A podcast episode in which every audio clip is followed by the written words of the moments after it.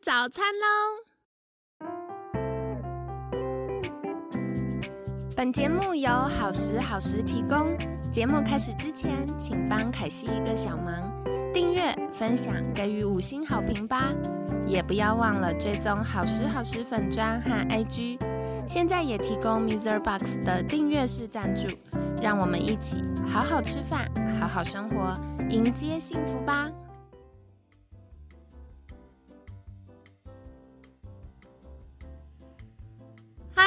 迎来到凯西陪你吃早餐，我是你的健康管理师凯西。今天呢，很开心邀请到凯西的好朋友，知名 Podcast 节目《贱女人》的 Podcaster 卡罗。卡罗早安，凯西早安，各位听众早安，我是卡罗。好的，那到了星期五，各位听众朋友们，星期五快乐。那我们今天要来聊一聊的，就是我们其实聊了一整周的瘦身饮食。今天要来聊聊减肥的运动怎么挑呢？因为凯西就发现呢，网络上有很多关于运动瘦身的呃讨论，然后我觉得主要有分两派，一个就是从能量利用的角度会觉得，哎，好像有氧运动的燃脂效率比较好。可是呢，从运动后燃效应来看，就是运动完之后可以持续燃脂的这个部分来看呢。重训好像又可以烧比较久，所以在一开始想请教卡罗，你自己是属于有氧派还是重训派？嗯，有氧还是重训呢？我觉得这个问题我也不用回答，因为我的节目叫做《贱女人》嘛。好了，那嗯，回到主题，嗯，我是哪一派？这就要说到从减肥的角度来说，有有氧跟重训其实这两个相同，就是都可以消耗热量嘛。那有氧运动它是可以燃烧比较多的脂肪，是因为随着训练的时间拉长，那运动强度降低，其实脂肪会变成是有氧运动主要的消耗来源，那糖类会变成是辅助的。但因为它其实是低强度的运动，所以也很难说燃烧大量的脂肪。嗯，那重量训练就是有比较大的后燃效应，听起来很像什么黑科技魔法，让你躺着也能瘦。对，那后燃效应也有人说是运动后的额外耗氧，也就是说，你结束训练的时候，其实你的身体不会立刻的回到休息的状态，它会持续消耗你的氧气，这就意味你消耗的能量更多，消耗的卡路里就更多。嗯，对。那虽然无氧运动的后燃效应是比有氧运动还要大的，但其实有研究指出，它的效果是有一点点的被放大了。哦，怎么说呢？因为研究就指出，在训练后的二十四小时内，它消耗的大约只有九十六卡。这其实你吃了一颗鸡蛋又补回来了。对。然后在七十二小时之后，就降低到三十大卡。也就是说，虽然说它可以提高你的能量消耗，但是也很快的就回到正常的水平。嗯嗯嗯。如果是这样的状况下，关于减肥运动，卡罗自己会怎么挑呢？你有没有什么比较好的建议给大家？我觉得有氧有有氧的不可替代性，那无氧也有有氧的无法取代取代的地方。那这两个它训练的目的和方式都不一样，所以我比较不会去用二分法说哪一个比较好。如果说从减肥瘦身的角度来看，我们的目的是要把脂肪减下来嘛？但是减下来的关键是增加肌肉量，所以以有氧运动来说，除非你是从来都不运动，完全完全都不动的那一种，那短时间内有氧运动是可以增加你的肌肉量的，但是你的身体很快就会适应，嗯，所以这个时候就需要无氧运动的帮助，提升你的基础代谢，就是因为你无氧运动它可以增加肌肉量嘛，嗯，原理就是因为它强度够高，哦。所以总结来说，我觉得这两个是相辅相成的。有氧它可以直接帮助消耗大量的热量，那无氧运动是可以帮助增加肌肉，同时促进消耗热量的速率，这样就可以达到最好的减肥效果。哦，原来如此。其实凯西之前有看呃一个研究啊，它就是比较了很多不同的运动，然后最后的结论呢，就是如果重训跟有氧交互一起做的话呢，那这样子的瘦身跟健身的效果是最好的，然后同时改善一些疾病的风险，就降低疾病风险，也是成效最好的。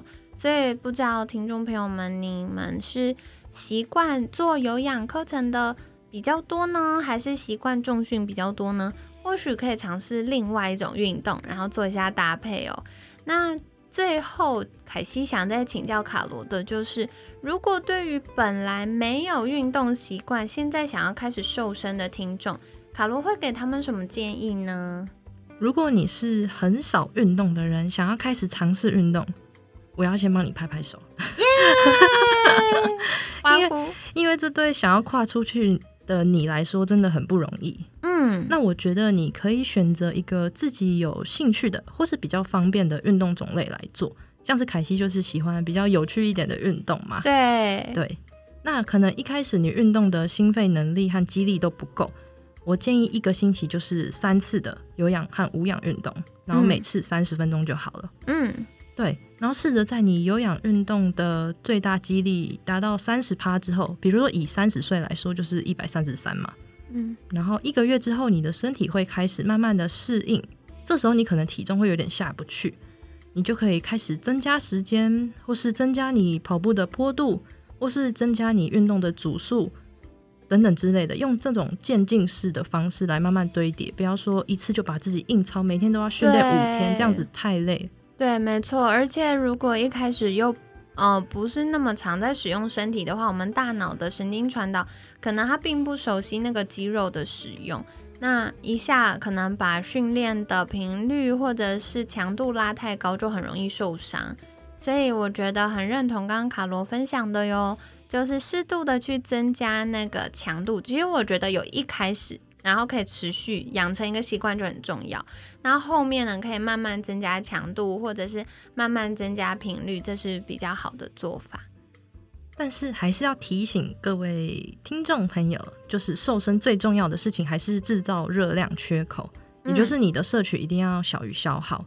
那这条路不是很容易，需要一点时间跟耐心才能慢慢的达成。所以说，我要鼓励大家，既然决定开始了，就不要放弃。当你在运动的同时，同时饮食控制，你就会发现你的体力不但变得更好，而且体态变好只是最棒的附加价值而已。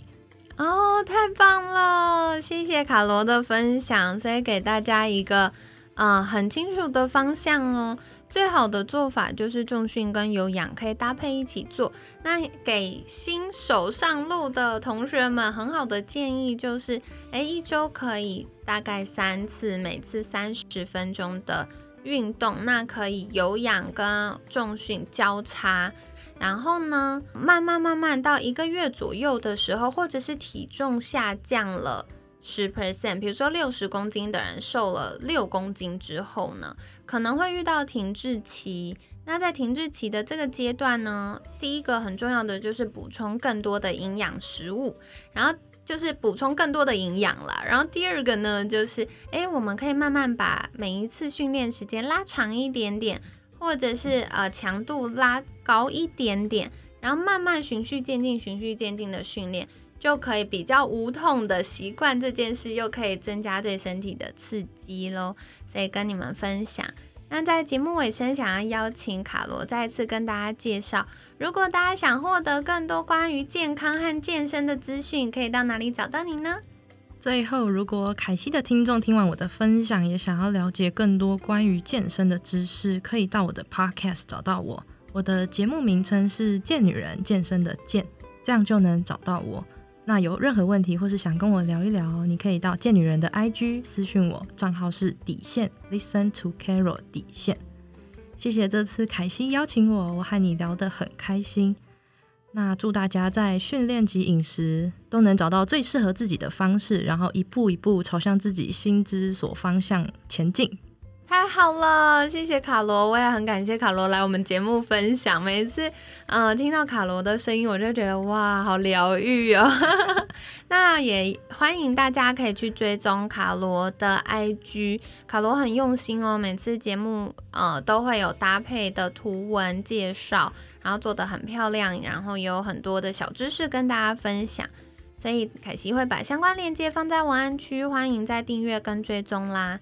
那今天呢，也很感谢知名 podcast 节目《贱女人》的 podcaster 卡罗精彩的分享。每天十分钟，健康好轻松。凯西陪你吃早餐，我们下次见，拜拜，拜拜。